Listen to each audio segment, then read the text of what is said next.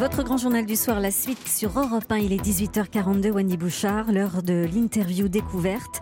Et à l'heure où le gouvernement organise une convention pour l'écologie, des citoyens montrent la voie. Ils sont passionnés, dévoués à la cause de la nature, comme mon invité ce soir sur Europe 1, Sabrina Krief. Elle est vétérinaire, professeure au Muséum d'histoire naturelle de Paris, et elle nous transporte dans la forêt équatoriale en Ouganda, tout près des chimpanzés qu'elle appelle ses frères de la forêt. Bonsoir Sabrina Krief. Bonsoir.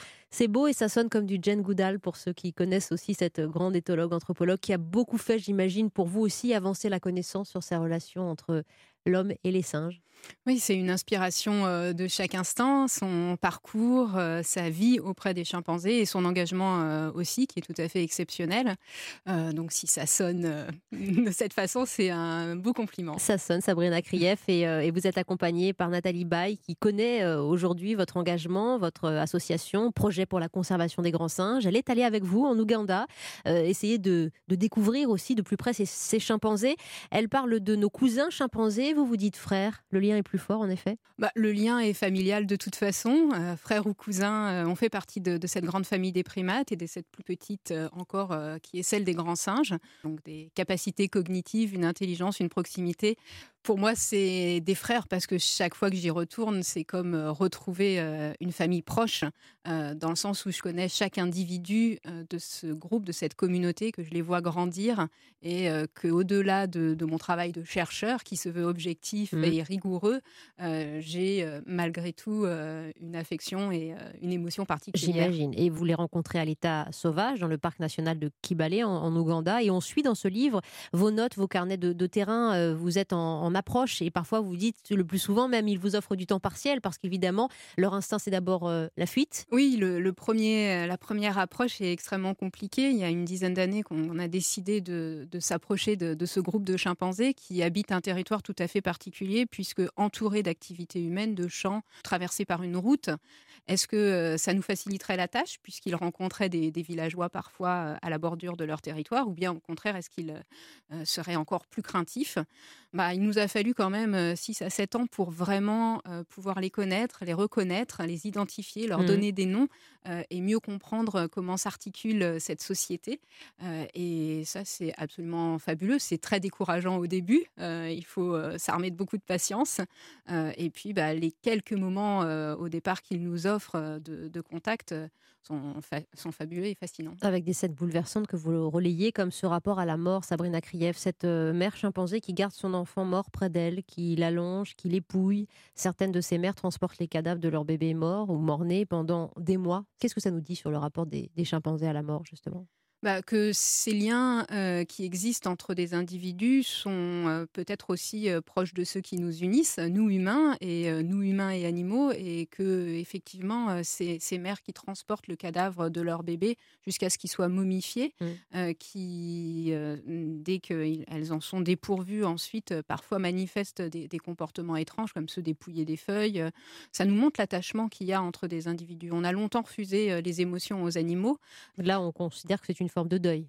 Voilà, et que le, corps représente quelque chose pour ces, individus. Il y a des études que vous soulignez qui, pourraient faire sourire si on ne faisait pas d'anthropomorphisme. Vous écrivez que les chimpanzés mâles préfèrent les vieilles femelles de plus de 30 ans avec des enfants. Ça, c'est une réalité constatée sur le terrain. Euh, ça, ça, ça, peut, ça peut nous semblait euh, au contraire nous éloigner des, grands singes.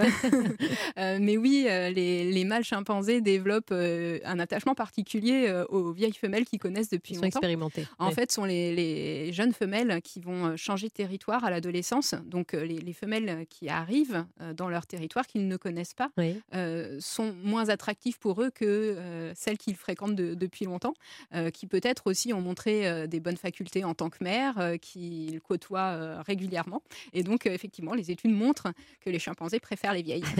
Alors, on suit Elliot, on découvre euh, Aragon, euh, les yeux de, de tous ces, singes qui sont aujourd'hui vos compagnons de forêt équatoriale, si j'ose dire, et vous continuez, Sabrina Krief, à, les suivre pour euh, savoir où ils vont chercher les fruits, les plantes euh, médicinales, parce que vous avez mis en avant le fait que euh, les chimpanzés savent se, soigner.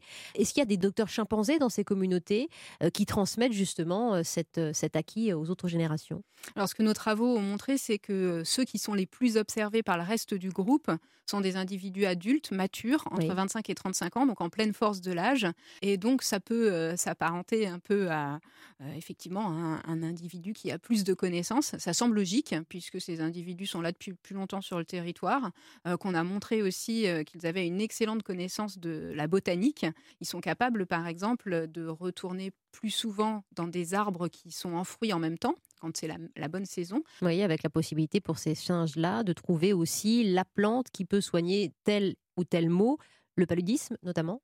Ça, c'est mes travaux euh, initiaux euh, qui ont montré effectivement que euh, les chimpanzés souffraient du paludisme et qu'ils étaient capables d'utiliser des plantes et plusieurs espèces de plantes pour réduire probablement les, symptômes du, paludisme chez eux.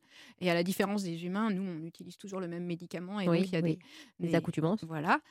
eux alternent les différentes plantes. Et bah, probablement, c'est une des chose qui explique que euh, les chimpanzés ne meurent pas du paludisme euh, et euh, réussissent donc à, combattre cette maladie. Faut-il copier les chimpanzés pour vivre mieux? Eh bien, je vous laisserai découvrir, chers amis, ces, ces, réflexions dans votre livre, Sabrina Krief, Chimpanzés, mes frères de la forêt. C'est aux éditions Actes Sud dans la collection Monde Sauvage. Vous qui, depuis 13 ans, menez l'association Projet pour la conservation des grands singes. Merci et bravo pour votre engagement. Merci beaucoup.